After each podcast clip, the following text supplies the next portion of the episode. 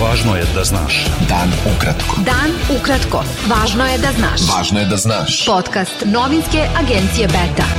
27. oktobra sa vama Darko Čačić.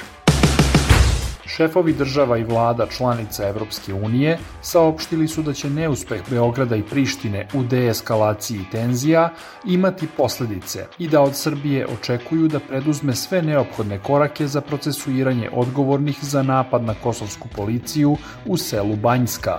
U zaključcima usvojenim na kraju dvodnevnog samita Evropske unije u Briselu, lideri 27 članica tog bloka naveli su da najoštrije osuđuju nasilni napad u Banjskoj 24. septembra. Evropska unija očekuje da počinioci budu uhapšeni i brzo privedeni pravdi i da Srbija u potpunosti sarađuje i preduzme sve neophodne korake u tom pogledu, navodi se u zaključcima Evropskog saveta. Dodaje se da Evropski savet poziva Kosovo i Srbiju da primene ovogodišnje sporazume iz Brisela i Ohrida, bez odlaganja ili preduslova i da to uključuje formiranje zajednice opština sa srpskom većinom.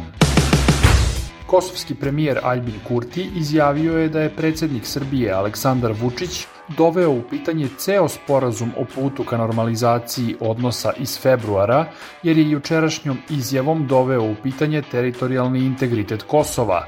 Kurti je rekao da je poštovanje teritorijalnog integriteta dve zemlje deo preambule i određenih odredbi tog sporazuma i njegovog aneksa iz Ohrida i Vučićevu izjavu opisao kao direktnu pretnju Srbije Kosovu. Vučić i Kurti su juče u Briselu odvojeno razgovarali sa liderima Evropske unije, Francuske, Nemačke i Italije, između ostalog i o novom evropskom predlogu za formiranje zajednice srpskih opština. Posle šestočasovnih razgovora, šef evropske diplomatije Josep Borel izjavio je da dogovor nije bio moguć zbog preduslova svake od strana koji su za drugu bili neprihvatljivi.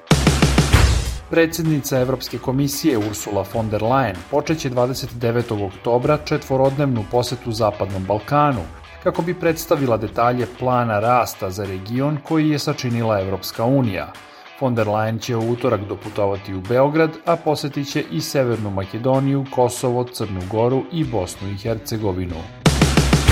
Opozicione stranke okupljene oko protesta Srbija protiv nasilja objavile su da su postigle dogovor o zajedničkom nastupu na izborima 17. decembra. Nosioci lista na republičkim izborima biće Miroslav Aleksić i Marinika Tepić, dok će prvi na listi biti Radomir Lazović. Na beogradskim izborima nosioci će biti Dobrica Veselinović i Vladimir Obradović, koji će biti i neformalni kandidat za gradonačelnika, a prva na listi biće Mila Popović. Naknadno će biti objavljeno ko će biti nosioci liste za pokrajinske izbore. Predsednik Narodnog pokreta Srbije Miroslav Aleksić rekao je da je dogovor o zajedničkom izbornom nastupu početak onoga što treba da bude urađeno posle 17. decembra. Mi koji smo ovde pred vama i koji su se dogovorili da zajedno nastupe na izborima u jednoj koloniji smo ljudi koji se možda razlikujemo i naši stavovi se po nečemu možda razlikuju.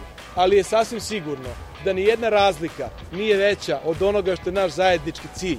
A naš zajednički cilj je da živimo u Srbiji bez nasilja, u Srbiji u kojoj će svi biti bezbedni, u Srbiji koja će se izboriti protiv kriminala, korupcije i pljačke, u Srbiji u kojoj će biti dostojanstveni građani koji će živeti od svog rada, penzioneri, moći od svoje penzije da žive normalno i da žive pristojno.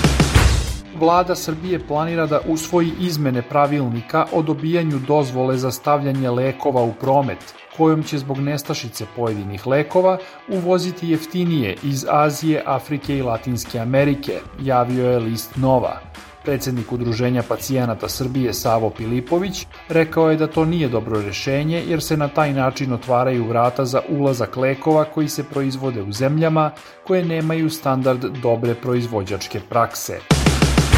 Prema zvaničnim informacijama iz policije, tri migranta su poginula, a jedan je ranjen u vatrenom obračunu koji se rano jutros dogodio u blizini naselja Horgoš, u pograničnom pojasu.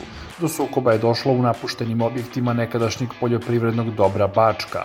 Pretpostavlja se da je reč o novom obračunu dve grupe migranata oko naplaćivanja ilegalnog prelaska granice.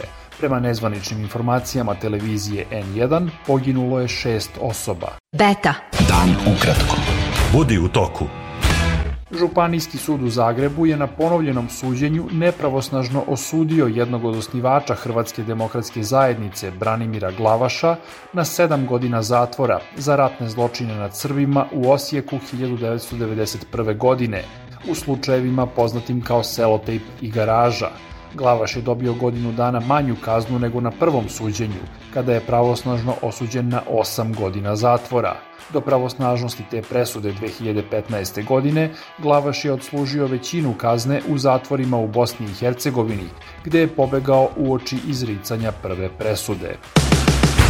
Izraelske snage su izvele drugi ograničeni kopneni napad na pojas Gaze, na operativce i lokacije Hamasa – Ministarstvo zdravlja u Gazi objavilo je da je više od 7300 ljudi, od kojih je 3000 dece, poginulo u izraelskim napadima od 7. oktobra.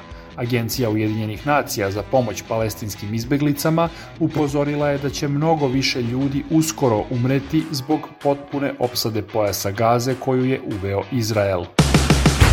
Sjedinjene američke države su rano jutros izvele udare na istoku Sirije, na dva objekta koje koristi iranska elitna jedinica čuvari revolucije i sa njom povezane grupe, objavio je američki ministar odbrane Lloyd Austin. Udari su odgovor na niz napada dronovima i raketama na američke baze u regionu, započetih početkom prošle nedelje. Aktivisti opozicije u Siriji saopštili su potom da su na istoku te zemlje borci koje podržava Iran ispalili rakete na naftno postrojenje u kojem su stacionirane američke trupe.